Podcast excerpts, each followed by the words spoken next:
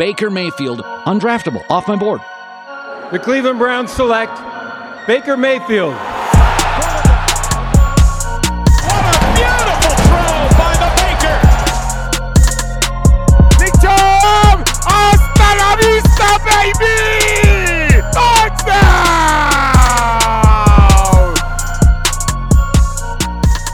Welcome in to the OBR Film Breakdown. I'm your host, Jake Burns. We are going to talk about the 11th day of Browns training camp. And when you talk about the 11th day of training camp, you probably need to talk about the injury brigade that was out there today.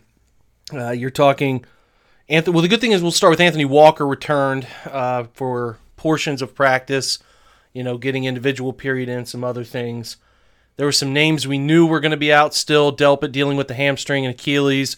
Ronnie Harrison's hamstring issue still bothering him. Anthony Schwartz still dealing with the hamstring. Malik McDowell, which was labeled as a ribs, oblique, something like that. Blake Hance rolled his ankle at Sunday's practice, so I figured he might be out. Alexander Hollins left practice out. Um, otherwise, both defensive ends were out. One one was out due to a general day off. Uh, with my with uh, Jadeveon Clowney, Myles Garrett was out with a hamstring. Denzel Ward's out with soreness or labeled as potentially soreness tied to a hamstring. I think it relates to what I saw on the sidelines of practice, which was him with a sleeve down his right leg. Hopefully that ends up shaking itself out. Uh, David Njoku, there was some buzz about a shoulder issue for him, missing practice today. Joe Bitonio had a scheduled day off. Marvin Wilson left the field a little early, but we'll see if anything comes of that. Odell ramping it up. He's out to running. Should get back involved this week at some point. Other highlights, um, you know, the tackles benefited pretty clearly. The tackles benefited from not having to block Clowney and, and Myles. Nice relieving day off in the sense from opponent skill for Jack Conklin and Jed Wills, and they had a much better practice. Uh, Jarvis had a nice practice from everything I gather from Fred Greetham on site. Uh, from some other reports I've read, Austin Hooper bounce back day, uh, a, a, nice bounce back day, and a very needed bounce back day for him after what everybody was privy to at the practice. Uh, linebackers continue to be Phillips and Mack Wilson in the in the team periods. A little more jawing action happening today. Reports from a couple different people I trust on this. I think this team certainly is ready to, you know, play somebody else, see somebody else other than themselves. They're getting tired of that. Um, Malik Jackson was was at the front and center of all of that. Uh, otherwise, um, Michael Dunn uh, stepped in, which I think is it's pretty obvious. Michael Dunn's the first guy in anywhere on the interior, even though Chris Hubbard played guard pretty well last year when when Wyatt Teller was out. I think it's pretty obvious that uh, Michael Dunn, because I think he's just a very talented football player. I think he could start for this team if he needed to. So with Joe Bitonio taking the day off, it was Michael Dunn who uh, got those reps at left guard, and uh, from everything I gather, practiced pretty well. Porter Gustin, Cameron Malveaux started at D end, which is pretty important to understand that those are your next two up. Malveaux seems to be out in front of Curtis Weaver. Take that for what it is. Curtis Weaver still appears very raw to me when I've seen him in tape, rewatched him. Uh, I think he's got a little ways to go. Doesn't mean you give up on him, but he's got a ways to go. So those are your next two. They definitely need, definitely need Takk McKinley back in some form or fashion if they can get him this year. Um, otherwise, before practice, Harrison Bryant with some interesting quotes about putting on weight in the offseason, bumping up calorie intake, getting up to 245, 250. I thought he played a little light last year. He referenced JJ Watt was a reason he did that when he got exposed. I think he needed to play bigger because he needed to get physically stronger, and I hope he did that. It seems like he's done that a little bit. It's going to help him when he's in those blocking assignments off of play action or blocking assignments in zone concepts or even gap concepts or when they pull him, they motion him into the backfield a lot too. So it'll it'll definitely be something that could help him there. I'm excited about what Harrison Bryant can continue to develop. I think he's a a guy you want on your team. He plays hard. He cares. I know he had the fumble issue at the end of last year, very up and down. I thought he was very up to start the year, and then kind of came back down by the end. I'm just, uh, I'm just think he could be a really cost controlled, nice, effective tight end too for them. Whoever they decide to keep as tight end, uh, their main tight end that they want to pay. We'll see who that ends up being. But I, I certainly like, I like what Harrison Bryant brings to the table and uh, excited about his his year. Demetric Felton, D'Ernest Johnson from our friend Jake Trotter are still on the field together. That means Demetric Felton's playing outside, playing wide receiver. I don't know. I don't know. I mean, I just if if I've said this to answer the question people have asked, if if Demetric Felton's making the roster as a primary wide receiver and a secondary running back, it's hard for me to envision that because there's six wide receivers I'd rather have. If he's making it as a running back who plays some wide receiver occasionally, I can get down with that it's a little harder to me to let go of of a guy you know, a six wide receiver, which in this case would be like a KhaDarel Hodge, um, if he's if if you're keeping Felton just because he can play a little bit of wide receiver. I don't know. It's a topic we're going to touch on with our guest from our Twitch show here in just a minute for you guys, but we'll see what that shape. D'Ernest Johnson is clearly the third back from everything we've gathered, and again, this could be tied to, to wide receiver health concerns uh, for the most part, but I don't know. We'll see what shakes out there. I just think it's it's interesting tracking where Felton is lining up because it means a, a, potential roster spot from somebody else, and that's obviously very important to track because it impacts has a domino effect on several positions. Stefanski after practice also mentioned opportunities for uh, coordinators to call plays, not just coordinators. Uh, I shouldn't say coordinators do call plays, but uh, position coaches, people of importance on the coaching staff to call plays in the preseason to get a feel for it. The Browns are going to keep developing people uh, in their in their organization. I think. I talked about this on Twitter. Camryn Justice wrote a fantastic article, which I article on um, on on on Bill Callahan and the offensive line and everything that comes with Bill Callahan, his teaching, his coaching, his his demeanor, what he gets out of his offensive line. It was so well done. I think you should find that again. It's on my timeline. I retweeted it and said that you should read it. I, I just I just think Bill Callahan's fantastic. He doesn't get talked about enough. And and from developing coaches, Scott Peters, his assistant coach, is wildly important because Bill Callahan's not young by any stretch of the imagination. And again, I want to reiterate the fact of the thing that I said on Twitter, which is how important offensive line coaches are because they're they're kind of just shoved to the side just like the offensive line is in general they're not in the limelight they don't get talked about enough which is why it's so rare you see a guy like Bill Callahan get the job, head coaching job opportunities that he did because most of the time people just overlook offensive line coaches. They don't think they can handle the whole team. They, they, there's a whole stigma there. Ask any offensive line player or coach, they'll tell you that's real. There's a stigma about those guys. But when you find a good one, a guy like Callahan who can who can almost help you curb salary cap issues because he can bring along players that are not at a certain level for another coach, but he raises their level. That's real. And and you cannot – underestimate how important and a good, a great offensive line coach is for young offensive coordinators or young, or even not just young ones, but older ones, guys who, and, and listen, most of the time, coordinators are skill position players, quarterbacks, running backs, wide receivers, sometimes occasions tight ends from their playing days. They seem to translate for whatever reason, could be a lack of opportunity for offensive line guys, but those those guys take like skill position guys. You come up, you learn you learn routes, you learn uh, all of these different run concepts, but the teaching of it and the finite details and the game planning of it. And you have to know as an offensive line coach, you have to know defensive technique, you have to know defensive personnel, you have to know how teams line up to certain formations. Offensive line coaches go crazy in game plan, getting everything set up so that you can run the football effectively. And again, most of the time, offensive coordinators want a game plan pass game. That's a big part of what they do because they're quarterback, wide receiver, running back. They're skill position guys who become more comfortable calling certain pass plays, certain schemes, but not thinking about the offensive line play and everything that goes into making that successful. So, like your offensive line coach is constantly telling you what the defensive front is, what's the shade, where's the three tech, what's the DN doing. They know all of that. They game plan all of that. They pass along the coach. Just pay attention to how often Stefanski is conversating with with Bill Callahan on the sideline. They're always talking. He's always getting insight from Bill about what what schemes Bill feels comfortable running. What are they what pressure are they giving us that our protection can handle or can't handle? Because oftentimes coordinators will hand over all of the run game responsibility to an extent and get huge input from the offensive coordinator and then deal with uh, how they protect the quarterback, adjustments at the line of scrimmage, what they do when a team overloads one side. They get all of that from the offensive line coach. So we don't talk about it enough, and we, we definitely don't talk about Bill Callahan enough.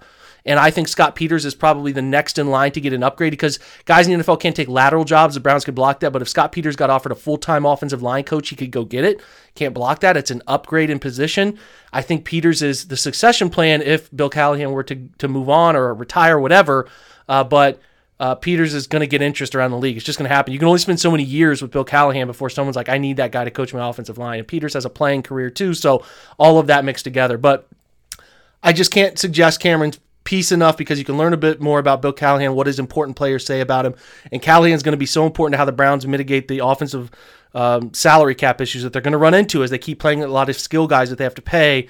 Uh, and all of those things uh, start to add up. And Callahan is he's fantastic, and and it cannot be said enough how important your O line coach is for your coordinators.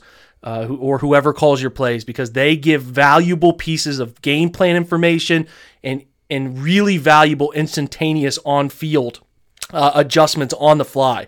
There's a reason the Browns got comfortable with running more gap schemes than zone schemes late in the year because they figured it out. They figured out what they're best at. That's Callahan. That's Peters up in the box, relaying information to Callahan, who's then applying it to his guys, coaching them up on the field with a tablet on the sideline, going over adjustments so that the next drive they can get it right. So, Bill Callahan, read about him, learn about him. He's a fascinating guy. Camryn's piece is great. Check it out. Otherwise, we had a great guest. I want to shift to that. Eric Metcalf, the Browns legend, Eric Metcalf, joined us uh, on our OBR Twitch live last night. If you listened to this already, you're good to go. You've already heard it. But if you didn't and you just like your podcast form, I wanted to share this with you because it's absolute gold. There's no there's no uh, uh, uh, alert interruptions or anything like that. It's just straight audio. Me, myself, Stephen Thomas, chatting with this Browns legend, Eric Metcalf, who opened up about everything uh, leading up to his playing days, his younger years, uh, his time at Texas, and his time with Cleveland, and his time after Cleveland, and why he loves Cleveland Browns fans so much. And and uh, I'm excited to share this if you haven't heard it because it's a great interview. So let's get over to that conversation with Eric right now. We're driven by the search for better. But when it comes to hiring, the best way to search for a candidate isn't to search at all. Don't search match with Indeed. Indeed is your matching and hiring platform with over 350 million global monthly visitors, according to Indeed data, and a matching engine that helps you find quality candidates fast. Ditch the busy work. Use Indeed for scheduling, screening, and messaging so you can connect with candidates faster. Leveraging over 140 million qualifications and preferences every day, Indeed's matching engine is constantly learning from your preferences so the more you use Indeed, the better it gets. Join more than 3.5 million businesses worldwide that use Indeed to hire great talent fast. And listeners of this show will get a $75 sponsored job credit to get your jobs more visibility at Indeed.com slash BlueWire. Just go to Indeed.com slash BlueWire right now and support our show by saying that you heard about Indeed on this podcast. That's Indeed.com slash BlueWire. Terms and conditions apply. Need to hire? You need Indeed. You know, if we're going to introduce you the proper way, uh, Mr. Three Time, I should say it the right way. Six years with the Browns, obviously, we all know that. Three time Pro Bowler, two time All Pro, one of your, I would hope, one of your favorite Browns, one of my favorite Browns, Eric Metcalf formally welcome into the show. Sorry about the confusion, man. thanks for having me. I, I, don't even worry about it. You know, we're just we're here to have fun. Mo- modern technology, man. Modern right. technology. right. well, yeah, this is. I should welcome in my two co-hosts tonight. Stephen Thomas will be with me for the long haul. Fred Greetham wanted to pop in. Fred obviously covered you in your early years in Cleveland. Uh, the uh, I think first two years, first three years. Fred, when were you around? When Eric was around? well, I was in Arizona coaching, and I came back to uh, Cleveland to be the editor of Browns News Illustrated, the old BNI, the tabloid before the internet. His rookie year, right when uh, you know they drafted him the first round. And I was here from the get go, and all the excitement from the beginning. I don't know if he remembers that. We used to distribute that paper to all the players, and that was back in the day when it was fun. Got to get to know the guys and talk to them one on one. Now you can. Everything's kind of, you know, very formalized, and you can't even, you know, get to get to know the guys like you could back in those days. But it was quite a thrill covering number twenty one for all those years, and and uh, I just wanted to step in and and reacquaint and say hi and and glad you could come on with us. I'm still hanging around, been doing this a long time, you know, and so some of my fondest memories remembering watching you play. Well, thanks for having me. I, I, appreciate that. So yeah, it's so it's so much different. It's so different now that, you, like you said, you can't really get in touch with the players. You have to go through this person or that person just to to maybe get an interview. When back in the day, you just showed up in the locker room and and and and chatted with guys, and and that's what made it fun because you got to really tell your story. They get you got to know the guys who were interviewing you as well as you got to uh, know us as well. Exactly. You know, I remember, you know, there was we had one little, you know, little little time when we had a disagreement. I I I wrote a story when they added Leroy Hoard, and I said that he might be um, you know, the use more up the middle between the tackles and you more in the scat back, getting the ball to you out in space. And I remember the PR guy saying that you didn't want to talk to me because, and I said, why? And he said, because you said something bad about him. I said, I didn't say anything bad, you know, and, and uh, I always remember that, you know, that I thought the highest regard, I was just saying they need to use you more and use, use you more appropriately, you know, to get the most out of your talents. Maybe, so maybe, I always remember that. Maybe being, a, maybe being a young guy, I thought you were trying to help them take the ball out of my hands. so that's why I was upset with young man. This guy is fighting with them. He's trying to get the ball out of my hands. So, you know, so. Well, I was just like, I couldn't believe somebody, you one of you read my stuff, you know, because I'm like, no, nobody reads our stuff. We don't think they even know who we are. But that was kind of, a, I always remember that because I'm like, oh well, and I think we talked, and I said, "Look, you know, I'm th- I think you're a playmaker, and they need to use you the best they can, and find areas to put you out in space and get on one on ones, and and just take advantage of that speed and and so forth." And so that was always always remembered on that, and we we got along just fine after we chat, and that's how it was. We you know we were able to be friends and get to know guys, and and had guys used to come over to the house and all that. So again, brings back a lot of memories, good memories. And uh, well, with, again, with story, I just wanted to step in here. Story right there. I'm sure I didn't want to go to your house.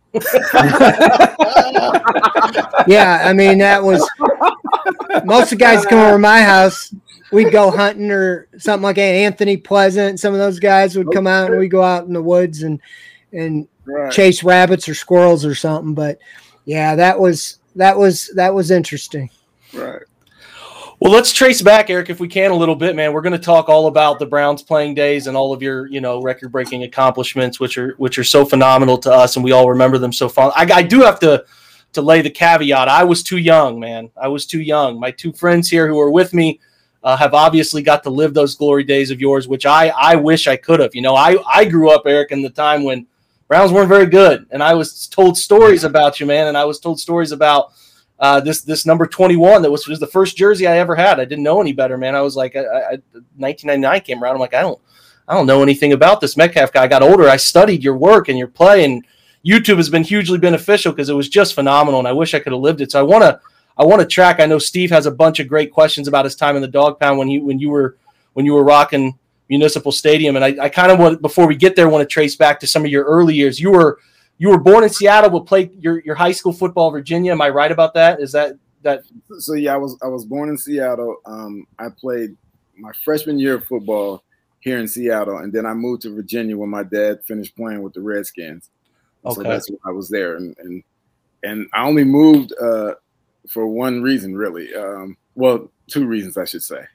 Uh, one reason, the first reason was I want always wanted to play football somewhere in the South. That was my my plan uh, when I was young. That I want to go to college in the South, and so that's that's what I want to do. Um, second reason, as a freshman, I went to all boy high school here, who's, who's known for football. They won state championships and everything, but they wouldn't let uh, freshmen play varsity. Oh, yeah. And so I I told the uh, the head coach and all the staff, if you don't let me play varsity as a freshman, I promise I will not be here next year. because because in, in, my mind, you know, and, and granted, I was young. I was only 13 years old as, as a freshman and playing football. And I said, in, in my mind, I told and I told those guys, you don't have 50 to 60 people on your team better than me. So you're telling me that I can't be on the team anywhere and if I can't be on your team, I'm not going to be here. And and what made it worse was that because of my age, I could have played little league football with my friends again, uh, won another championship, and played ten games. Whereas playing on the freshman football team, I only played five games against three different teams, and so I was out of there. I would I would imagine you knew relatively like how I mean most of us have been around guys who were pretty good in high school or went to college, but you were special, special. And I would imagine there's like a moment in your childhood or you're maybe you hit middle school where you're like, I'm just different than every. Did you have a moment like that where you're like, I'm just different than everybody else? I'm clearly athletically more gifted. Uh, I think the like the, the first day I started playing.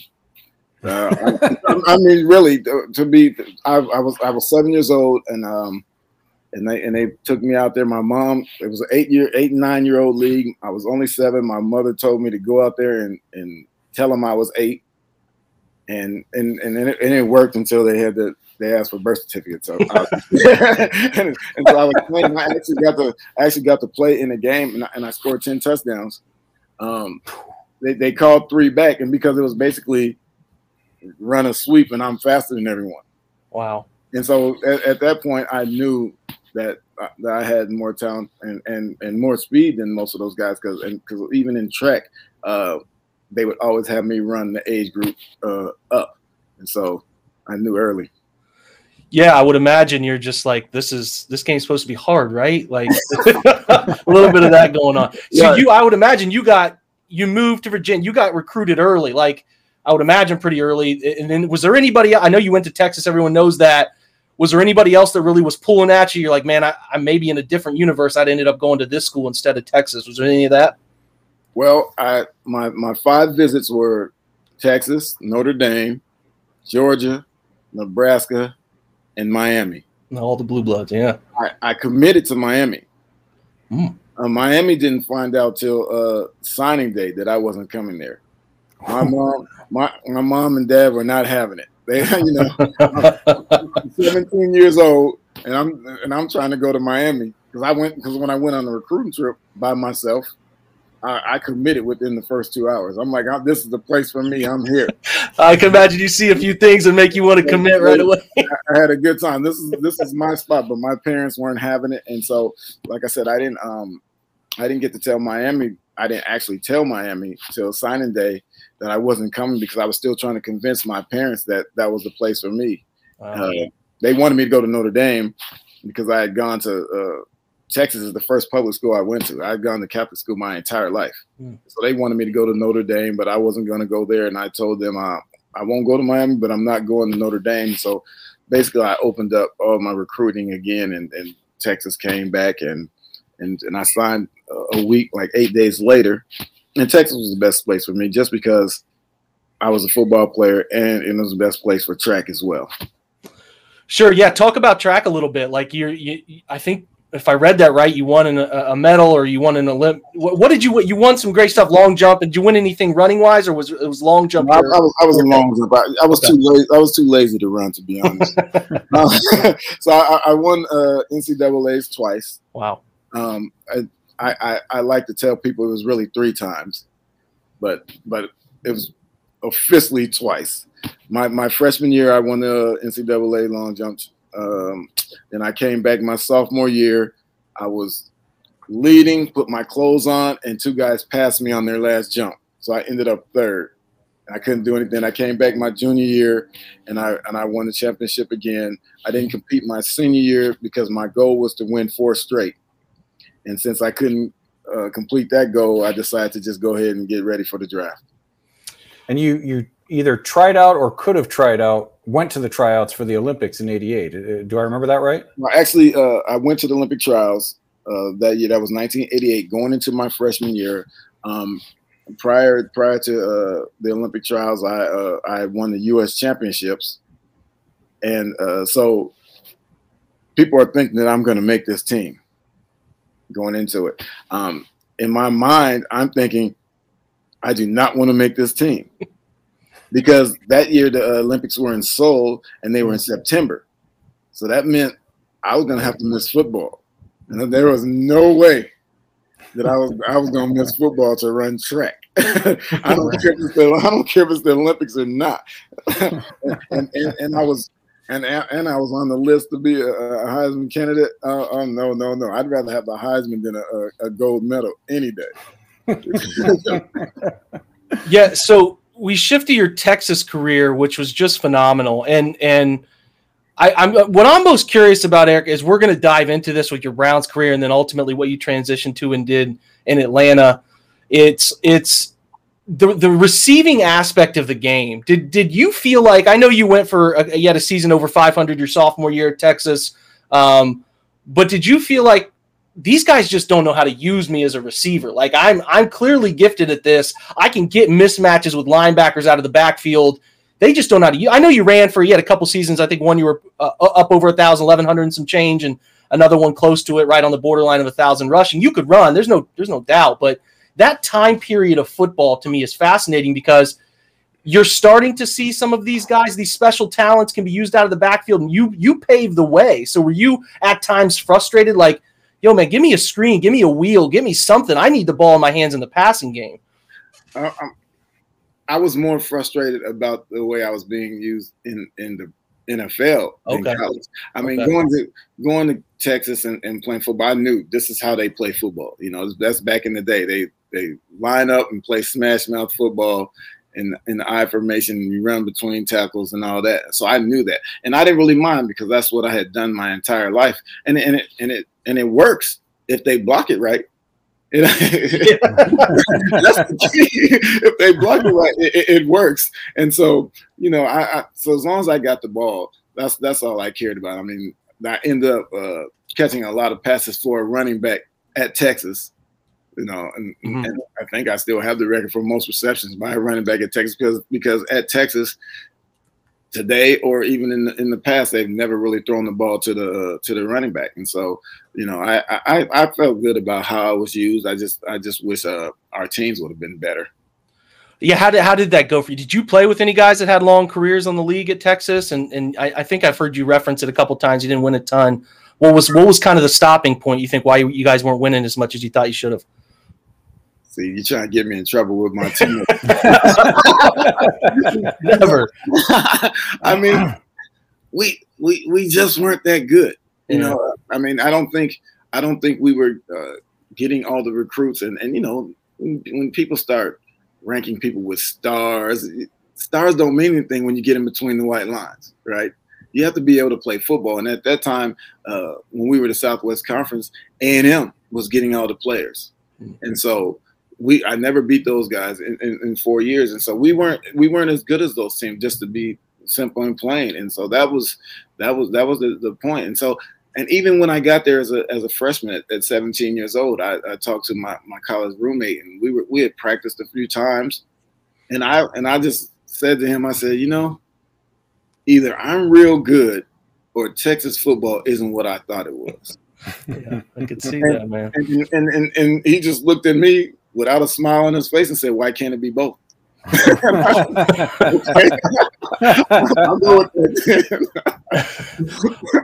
so I wanted to ask. Yeah, uh, go ahead. Go. I wanted to ask you about the draft, uh, you, the draft process, and your draft year because I mentioned this before you came on uh, the air. We all, everyone on this call thinks there should be six, but there's currently five Hall of Famers from your draft class. It's it was just an insane draft class.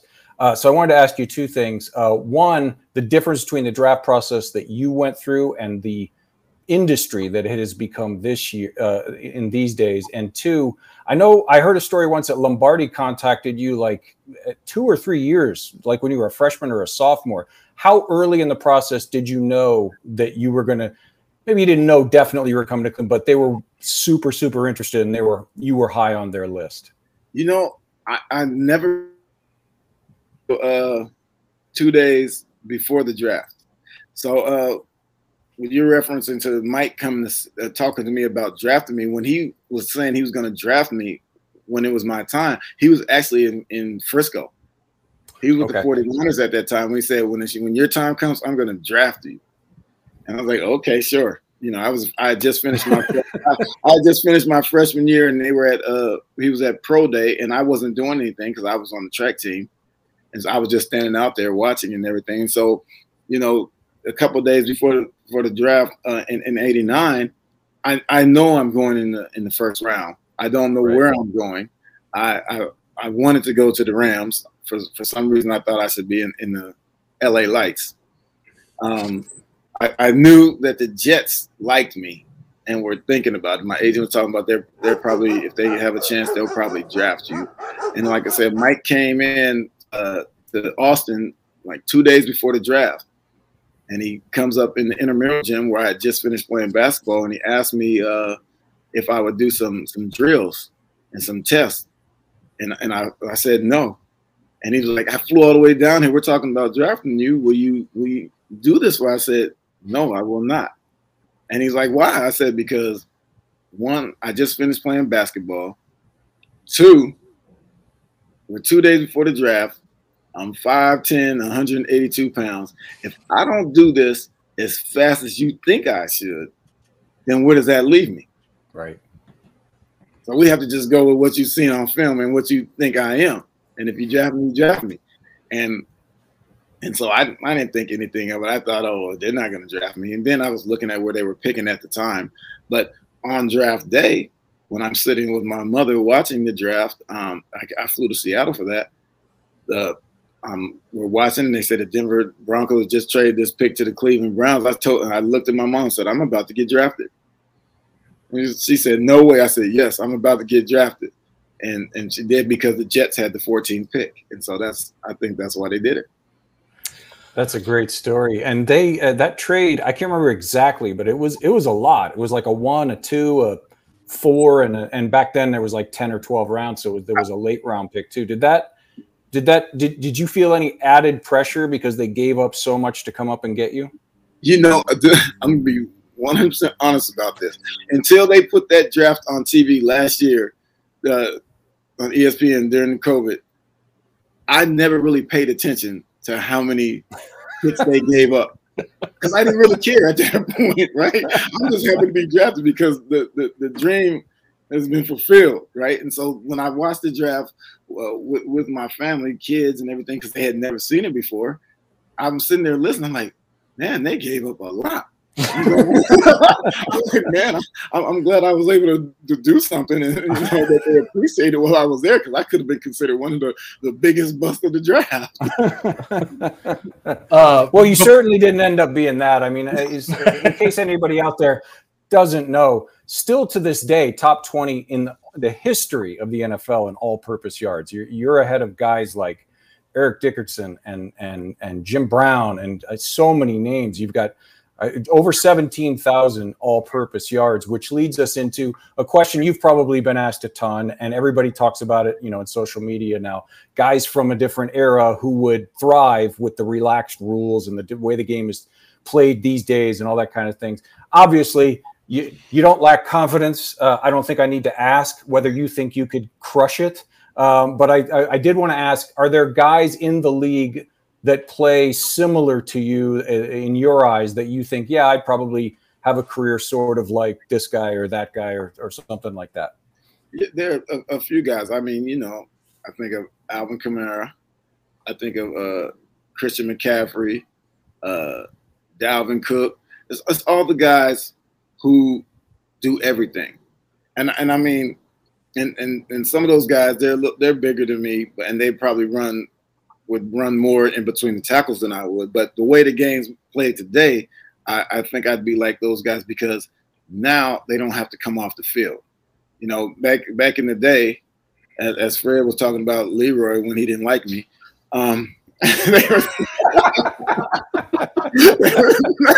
they, you know, that back in the day they would play a, a bigger guy for for two downs, and then on third down they put someone in like me. But because right the way the game is played now, where it's so spread out, the Alvin Kamara, the Christian McCaffrey, those guys can stay in for three downs because you never know what's going to happen. The field is spread out and they're they're filled with mismatches, and I could have been one of those guys. Right, and also, you know, as people like to say too, back then the defense could take your freaking head off and nobody looked twice. Now, if they breathe on you wrong, it's a penalty. So that you probably would have enjoyed that part of it as well, right? Well, I'd have loved that even more because I could already make a miss. And now, now I know they can't really hit me. That would have been even more. now they're in a, a, a difficult position. it's a different feeling on that swing pass where you were where you were right. real worried about cover two. Uh, nowadays they can't even they can't even touch it. Fred Fred Greetham has to bow out. Uh, Fred, thanks for joining us and, and, and, nice to see you connect with Eric again, man. Yeah, it was good to have you on. Thank you for all the good memories and thanks again for having us and joining us tonight. Hey, thanks for being here. And, and I'm glad you like me now. Oh, I never didn't like you. All right, Fred. Thanks, buddy. Thanks, See Fred. We are uh, never going to let Fred forget. No, no, not a, chance. We're, not a, not we're a chance. never going to let Fred forget that. I, I want to ask you, Eric, when you came to Cleveland. So you come to Cleveland '89. Bud Carson. Uh, I think I think young Marc Trestman, right, at your OC. Yes. Uh, so did you sit? Did they sit? Okay, you come to Cleveland, you show up to Berea, you're sitting down, or were, are you are you like, hey man, here's how I? Because you mentioned you didn't like how you were utilized in the league when you got to the league. Did, did they have conversations about we want to get you the, the football through the air more, or, or kind of how did that start out for you? No one really said anything when I wow. got there. You know, it was just it was just a matter of it was about this is how we play football. You're running back. This is what we do. I mean, I think I think once I I got there because I held out my my rookie year. Mm. Right. Everyone did back in in the day, and I only played uh, one preseason game, and so I don't think I even started a game until maybe fourth or fifth game of the year, and and but it was it was more like this is how we play football. You know, we, we had K Mac and and prior to that year EB, so they mm-hmm. could they could do more things in between tackles. And and when I got there, it was like uh, Key Jones and, and Tim Manoa and those guys. And so they ran a certain way. But when I got there, they started splitting me out more because they, they knew I could be more like a receiver uh, as well. And so I, I, I, caught a lot of balls. I ran the ball a, a lot when I first got there, uh, more than I did towards the, the latter part of my, my Browns career. But I ran I ran it well pretty good. I think uh, I think my rookie year I might have had like 600 rushing yards after not starting the first few games mm-hmm. and, and, and like maybe 600 receiving or close to 600, like something like that. And so I, I think I was used like I wanted to be used because I wanted. I've, I've, always felt that I would be a guy who could be a thousand thousand guy. Yeah. I just didn't get the ball as much as I wanted in those positions. So the 90 season's tough. They they end up making wholesale changes. They bring in this coach who people might know him, they might not know him. Uh, you got the young version of Bill Belichick. So curious, sort of what that was like for you. Like, was he the same sort of dude you see on TV and get the media love today, or was he more stern, less stern? I'm just kind of curious what before everybody knew who Bill Belichick was, how he was to you guys in his first job. I think. Well, no, I think I know now just from what I, have heard from people that he's he's a little he's nicer to the players now okay. than he was, and I, and I understand he came from uh being under uh, Coach Parcells, where they had won a couple Super Bowls and, and they ran a tight ship. And we all saw that when they came to training camp and practice against us, how they practiced, how they were about business, business, business. So he came bringing that, and we we weren't used to that, especially when you had uh, the guys who were a little older than me who had been going to AFC championship games every single year. So they were used to doing it a certain way. So we had a little tug of war at first about how how things were going to be done. Uh, but you could always tell that he was a brilliant mind and he knew football. It was just a matter of him getting his players uh, that he wanted and getting it and getting the situation that he wanted before he could win. It never happened that way in, in Cleveland because he was getting rid of us at the same time. So guys like us, he, he, he liked us, but he he didn't think we fit in his, in his program, and so so it didn't work. So there were a lot of guys that he got rid of. I mean, and then he goes to New England. And he and he used their running back just like he should have used me in Cleveland, right? and, win, wins lots of games. so, but, but like I said, we knew he was going to be a good coach because he was he paid so much attention to detail and everything, and, and, and did a good job at it. I don't think Eric. I don't think people understand how gifted you were as a returner. I, I, just, I just the statistics on it during a time when it was more challenging to return, the same way as it was more challenging, you know, uh, back then to catch the football out of the back, do things like that.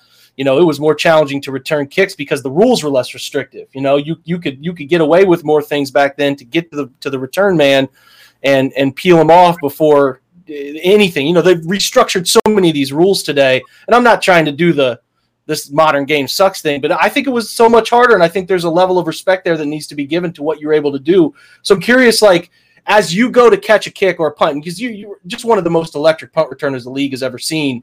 What's your thought process as you're getting ready to catch the rock? Is it all reactionary, or are you like, oh man, I, I, based on maybe I saw something on tape, they really struggle covering left lane here, whatever, or was it just give me the rock and I'll make it happen?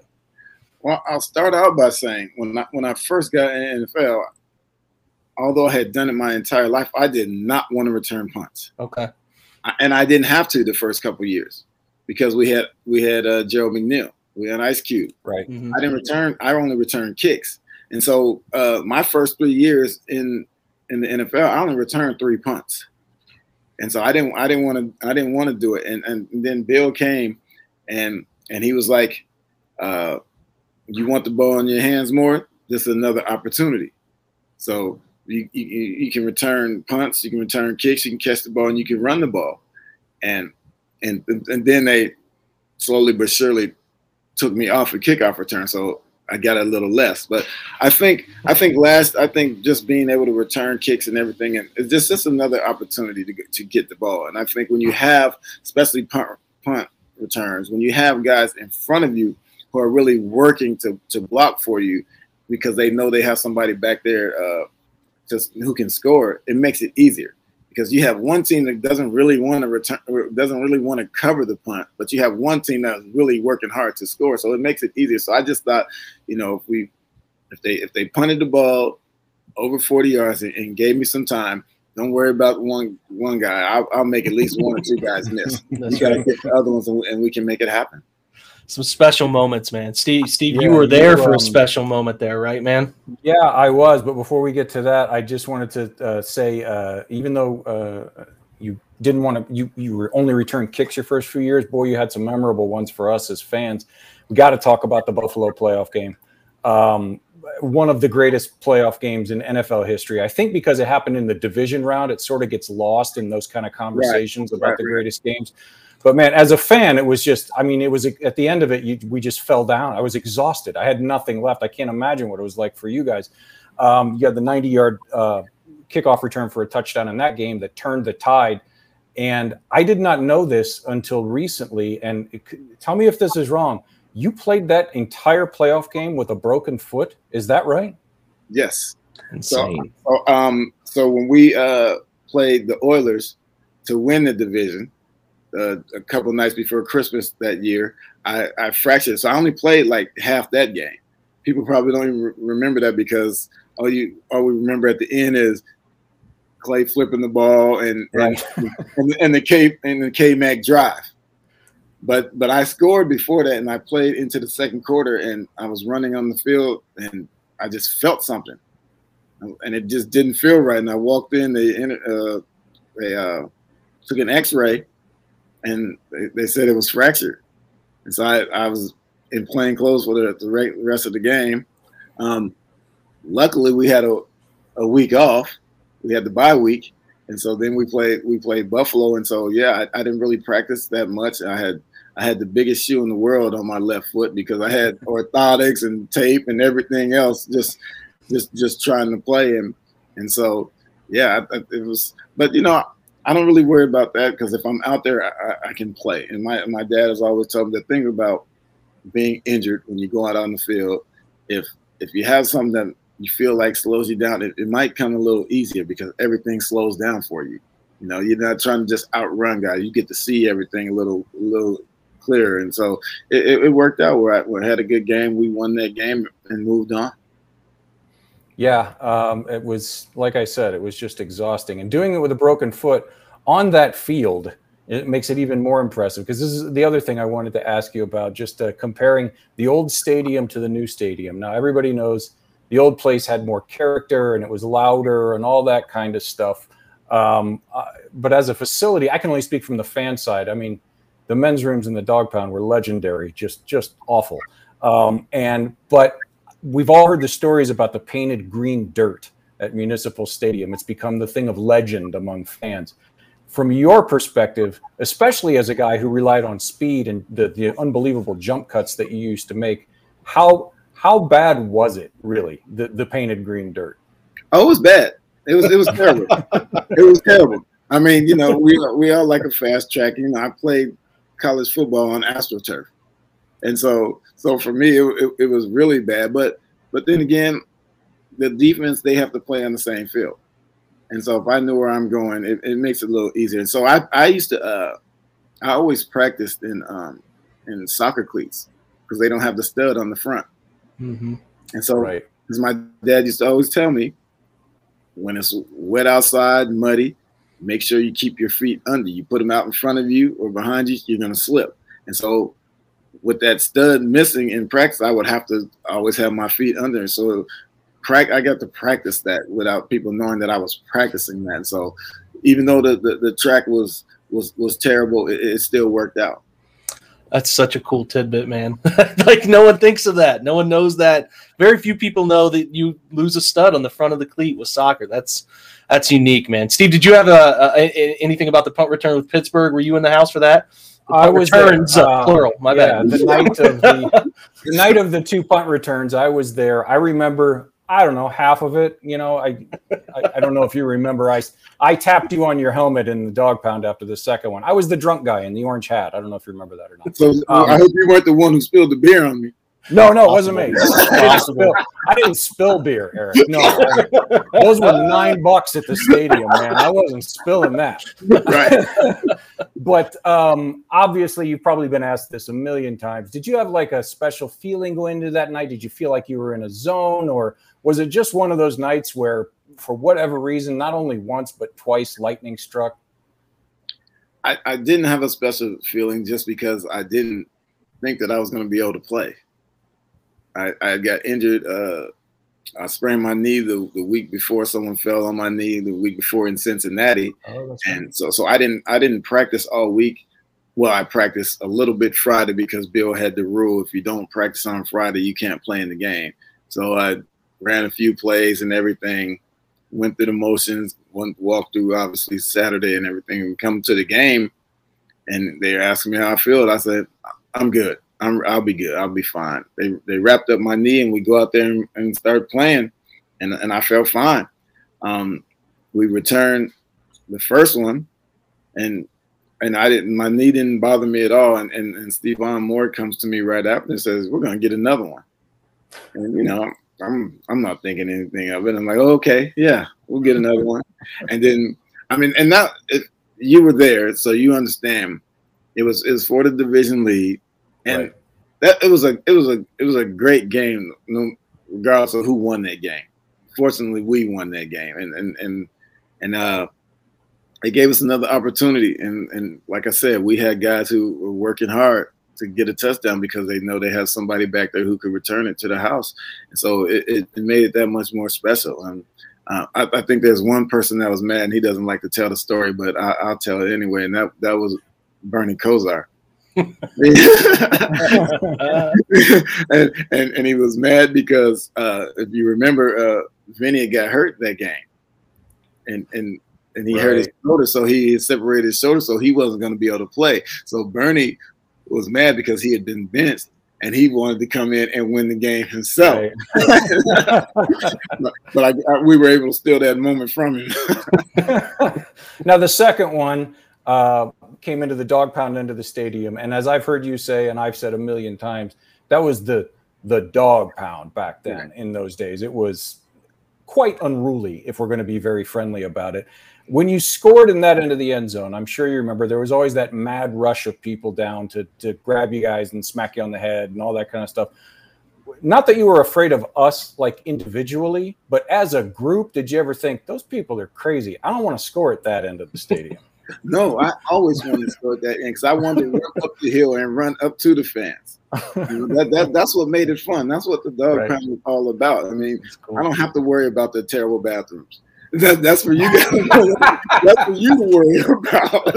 Uh, the worst, the worst thing I had to worry about was a beer getting spilled on me. So, and so I like going in that end and, and scoring and being able to uh, celebrate with the fans for a hot second. That's great. Yeah, it's definitely different now. Uh, hopefully, you know, if people they've said this a lot. You know, the old place is better than the new. The fans aren't as loud. Well, you know, in the fans' defense, there hasn't been a whole lot to cheer about the last 20 years. Maybe this year it, will ramp up, but it sort of leads me into my last question, and then I'll, I'll throw it back to you, Jake. Um, one other thing that's different now than when you played is the, and it was in the news again today, is this whole taunting penalty and all that kind of stuff. I, I got to ask, how would guys like Hanford Dixon and Frank Minnifield, who were big woofers back then, how would they have handled this new taunting uh, rule? Would they have made it through like even to halftime of week one, or I don't know if anybody would have. I mean, because when, you're, when, you're, out there, and it doesn't really matter. I mean, maybe quarterbacks would have made it through. They don't really know, except for Rivers. But but when you but when you're playing and you're into it, and, and guys are always talking trash. Guys want to guys want to knock your head off. Guys want to make you miss and fall on the ground. So you're always that's just part of football. That's that's what as a football player, you've done that your entire life. It's been like that your entire life. And so it would be hard for, for old school guys to make it through a game if you can't say anything. And that's because that's what makes it fun. That's that's what competition is all about. We're we're playing, we're out here to beat them. We're, we're not out here to be friends. And so right. I mean you can get an edge by, by talking and, and taunting, then, then you gotta get that edge. Well, that feels like a rule the league's going to have to revisit in a year or two. It's just impossible to play football without emotion. It's just impossible. You can't do it, man. You can't do it. So I hope they revisit it. We'll see if they do. They've been okay on some of these things, so I hope they get it right. I want to cover too. I, I know Browns fans have a really hard time grasping this, but you did play after Cleveland, and you played phenomenally after Cleveland. You go to Atlanta and you cross the thousand yard receiving mark. So you go to Atlanta they tell you, hey man, we're just going to put you in the slot. We're going to let you get creative, and we're going to throw you as a wide receiver because that's I mean, wide receiver is the way the rest of your, your your career went. So I was curious what they said to you when you arrived there. Well, well, yeah, basically exactly what you said. June Jones said we're gonna we're gonna put you in the slot. Also gonna uh, let you play in, in, the backfield from time to time, and, and of course you're gonna return uh, kicks and punts. And so that that was how I was gonna be uh, that I wanted to be used. I um when I got there, I didn't think it was going to work out because I had never played receiver like that, like every down, and so I thought it was going to be different for me because I, you know, as a as a running back in, in Cleveland, when I I split out, sometimes I get linebackers, sometimes I get uh, cornerbacks, and sometimes I'd get safety. So it was it was it was different guys. So you know, it all depends on on the coverage and what they were running that where I, I might have the advantage. And so I didn't know how it was going to work, and even even in training camp in Atlanta, uh, just practicing against DBs all the time, I, I was like, oh, it's going to be terrible for me. And and and and, and even through preseason, I, I, was like, oh, this is I don't think this is going to work. But they, from game one, it worked, and it, it just we went out there, and, and, Jeff George would throw me the ball, and I'd get like sometimes 15 uh, targets in the game, and so uh, I didn't I didn't mind that at all. And and and when we talk about me playing receiver in in other places, I think it, it was a lot different because when I went to other places, they they put me a receiver, but now they're playing me at wideout. Yeah, like a, a true receiver, which is right. something that I had never done. So you can't expect me to be out there uh, like like the number one receiver because I had never been that guy, even though I was uh, considered number one in, in Atlanta it seems like the Browns are doing that a little bit with. Uh, I don't know if you've you're a West Coast guy, so I, I was curious to kind of piggyback on that point. Is this Demetric Felton? I mean, they use Kareem Hunt in a bunch of different ways. You know, that are a little more traditional running back, wide receiver concepts, putting them on Texas routes out of the backfield, or putting them on a linebacker on a wheel, or whatever. Um, but it seems like Felton's got a little bit of that full-on wide receiver to his game. Did you ever catch any of his stuff out on the West Coast? Yeah, I did. I mean, he went to UCLA, but uh, he played he played running back and receiver. He's, yeah. and, he can and he can return punts and kicks. So he's one of those guys who's you know kind of built like me and can do do a lot of things. So I'm looking forward to seeing him this season. I think he's he, he's a wild card on this team because he can do so many things and and you never know what what what he's doing when he steps on the field. And so I, I, I like that because uh, Stefanski can use him as a running back and use him as a receiver and, and create mismatches. And a lot of these kids are coming up in high school. You know this. Your son went through high school. They're coming through high school playing both these positions, man. Like they're so flexible. You'll get into five wide systems. You'll get all these crazy things that I'm curious if you think. I think your answer is yes because I, I, can. I, you know, the confidence is real. But do you think it would have immensely changed your NFL course if you would have been in high school playing both? You go to Texas, you play both at Texas, you go into the league and and and play. But like, do you think? You would have been a thousand thousand guy in the modern league. Like like how crazy good do you think the statistics could have been for you if you would have gotten into the game? You know, say five years ago, you were coming into the league. Well, well, well coming coming to the league now, obviously, if I did that, it would have. I would have worked at it. You know, they these days they have so many camps and seven on seven where yeah. guys are, are, learning new things. But I, at at the, at that time when I was in, in high school and, and younger, I don't think it would have really mattered because that's not how football was played. You know, I mean, so I was either going to be a receiver or a running back, and I and I wanted the ball and I wanted it right now. So I wanted to be a, a running back because you know, especially back when you're playing three yards in a cloud of dust football, if right. you're a receiver and you're throwing it seven times a game, how fun that you're a blocker. You're not a receiver. You're you're a blocker, and so I, I, I never wanted to be a, a, blocker. I wanted to get I wanted to be the guy with the ball and, and scoring the touchdown. So I don't think I would have worked at it then uh, fast forward, if I were playing now, yes, I would obviously uh, went out there and, and, played a lot of receiver and did some things to work on that as, as well as the running back position. Well, you got a taste of both. Were you when you got to Atlanta in your career after Atlanta? And correct me if I'm wrong, you were a big part of the trade that ended up San Diego moving up to get Ryan Leaf. Am I right about that? If I remember that right. to move up one pick, they traded. Yeah. Me, they traded me to, to the to the Cardinals to, to switch picks and, and, and get Ryan Leaf. That's what I thought. How'd that uh, work? that didn't work very well, man. Oh man, no, it did not. I, I know when I got traded, I just gone to the Pro Bowl. yeah, yeah. that's some karma for them back then. Um, yeah. So I mean, I'm just curious. Did you, when you were playing, so you got in the league, you got more comfortable, you ended up switching receiver. Did you dread it, or did you like? well, I guess what did you feel most comfortable doing on the field? Running the football from the backfield or catching it when you got either in the slot or eventually your career, like you're saying, they put you at X or Z or whatever. Was that where you ended up feeling like this is home for me, or was home running the football from the backfield? Home was always running the football. okay. I, I, say that's home because if I have to pick one, that's where I'm going first. But I, I, I feel like I'm one of those guys, like Christian McCaffrey's, Alvin Kamara's today, that even though home is running back for them, they're still able to split out. They're still able to catch the ball and, and, and do a lot of different things, which which gives them advantage because it, it gives it creates space. And so I think for me, um, being being a smaller guy, I think what should have been most important was putting me in space, you know, and, and getting me on, on, guys where I could where I could make miss, where I, I can make guys uh, I, uh, run around guys. I think what we were doing in, in Cleveland. Uh, I'm a running back, and like I said, once again, we're lining up in I formation. We're running a lot of plays in between tackles, and, and that's not my game. And so, it, and that's why everyone in Cleveland is always hollering Metcalf up the middle, right? Right.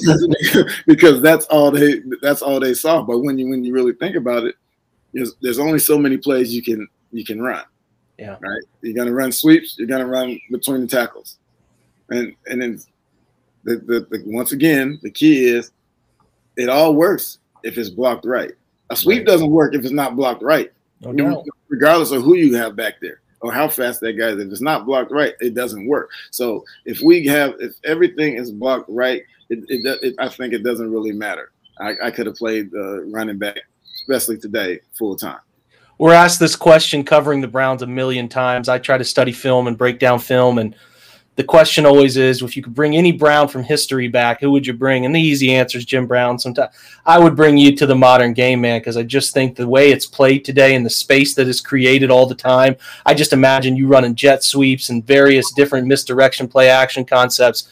You'd have been one of the best, period, playing today. So it's it's fun hearing you talk about those things, man, because it's fact. It's just a fact the way you played and the way the modern game meshes, it would have just been an absolutely deadly combo. We have a good user question, or sorry, listener question about uh, kind of a deep question to start. If you have any regrets about your pro career and any um, any any of your, I guess, which would be your singular favorite memory as as your as a member of the Cleveland Browns. Well, I think I have I have two regrets. I think uh, one being I didn't get the ball like I thought I should. Yeah. Or get put in position to make plays like I, I, I thought I could be my entire career. And the other one is that I didn't get to be a Brown my entire career. That's that's, our regret too. That's, that's our regret. I mean, I mean and, and, honestly, I still wouldn't have been right if I if I didn't get traded because I would have been a Raven. Yeah. But but yeah. just, just, thinking about just thinking about looking back on it, I just wish that I could have played my entire career in Cleveland after what I experienced as a player when I was there. And and and then my my favorite memory is it, because it's everyone else's favorite memory is the two punt returns against yeah. uh, against the Steelers. I think it's so I mean, rare. I, yeah. I, didn't want that to be my favorite memory, but it's it's everyone else's, and so it's like it's, I, I almost feel like I, it has to be mine. We uh, I'll ask you. I guess it's kind of a tough question. You get you get the call that you're traded you know, at the time, the time where you like, okay, maybe every team in the league is like this Cleveland fan base, they're passionate, crazy, or was it this is a place I want to finish my career and I'm devastated? I'm cu- kind of curious because in the moment you, you you maybe get swept up because you've had a lot of time to reflect on it, but like, you know, is it was it a heart sinking moment when you left Cleveland for for good there? You know, it, it wasn't. It wasn't because when I got traded, I knew I was being traded. I had oh, okay. asked to be traded. Okay. It, where I got traded, it wasn't where I thought I was going. So mm-hmm. uh, prior, the day before I got traded to the Falcons, um, the Browns had given me permission to start negotiating a contract with the 49ers. Hmm. And that's when oh. I and I was excited because that's what I thought I was going to do my thousand thousand like Roger right. Yeah, just right. out. So I was ecstatic about that. I was looking forward to that. And then I get traded to Atlanta, and I was like, what just happened? Yeah. you know, yeah. And, and so and so that that's that's when it started to sink in. I wish I was still in Cleveland, especially when we roll out to the first game and we pull up on the bus and uh, get off the get off the bus to pull up to the hotel and there's no fans out there. And I'm I wasn't used to that. I'm like, where, where, where the fans? I'm so used to pulling up for a game the, the day before and, and Browns fans being standing out there go to Atlanta, you can just walk in like you don't have a care in the world. and I didn't like that. yeah, yeah man. Thinking back, being somebody old enough to remember that era of 49ers football, man, that would have been, you would have crushed it out there, man. That had to be, you had to be so fired up about that just because, you know, I mean, the offense that they ran right. meshed perfectly with your skill set, especially, I mean, everybody talks about your jump cut. And I, I just wanted to quickly ask you about that um, is that something that you think players can be taught, or is that one of those athletic things that it's just instinctive and you either got it or you don't? I think it's instinctive. I mean, yeah. when when I actually did it against the, the Bengals, uh, I, I, didn't even realize that I did it. I'm, I, I I ran off the field and everybody was like, "Great move, great move," and I'm like, "What are you talking about?" to me, I felt like I caught the ball and ran straight in the end zone. I never, I never felt like I, I, I, made anyone miss or I cut or anything. And then I saw it up on the on the big screen, and then I was like, oh, okay, and that was that was all right. But then, and I'm sitting there talking to Reggie Langhorne, and I said, you know, you know what's messed up though? That guy knocked my sock down, so he touched me. Always seeking perfection, man. That is a listen. That's a jaw dropping moment as you rewatch some of the fantastic stuff you did, man. That play was a place unbelievable. Among that punt return and many other, many other long, long touchdowns that you were able to score. So, um, I want to I want to ask you about the current Browns. I, I would imagine you still follow really closely. Do you still every Sunday? I do. That's great, man. That's awesome. Who, who do you? Who's your guy? You love it. You love Nick Chubb. You, I mean, like as a running back guy, or who's uh, who's who's your guys you key in on? What do you love about this group? I, I love I love Nick Chubb. I do. We do too. I, am looking forward to OBJ being healthy. I'm mm looking forward to the whole, you know, everybody being back this year. But I love Nick Chubb. I feel, I feel like uh, the team goes how he goes, and and, and that's what Kareem also just the, the running game. So I, I, yeah. I, love the running backs because the team we're, we're a run first team, and and do everything else off play action and everything else. And so right. I, I, I like that we have uh, two running backs, two starting running backs. One just doesn't get to go out there first, but when Kareem comes in there, he's able to to do the same things and and and even a little more because he can split out and, and catch the ball and, and, and, do a lot of things that Nick can't do. But but Nick is, is the driving force, and so that's why he's got to be the guy. It's fun. It's fun. When's the last time you got up there to watch a game? Have you been to Cleveland in a while? Well, I do um, pre games and post game show on Channel 19, so I go to every home game. So, so I, and then and then I do. Uh, so this year I'll be doing even away games, even though I don't have to go. I can do those on Zoom. So I watch every single game, and I'm and I'm and I'm like a real fan, and I'm superstitious as if I were playing and everything, and I have to wear the same thing when the games come on if they won the week before, and and and hold my jersey over my shoulder in the playoffs and things like that. So it's it's it's, it's crazy. So I can't even imagine it. I wouldn't do it if I was sitting in the stands, but when I'm at home in the comfort of my own home, I can do whatever I want. I'm, I'm all in. That's fantastic, man. Listen, we oh, wish you were still playing. We, we yeah. wish you were still playing. That's for that's for dang sure. Uh, what's so what's uh, as we kind of get out of here, Eric? What's new in your life? What's going on? Anything? Your son's at Arizona State, right? Did I read that right? Six four. Where did that come from? I'm a breeder. guess,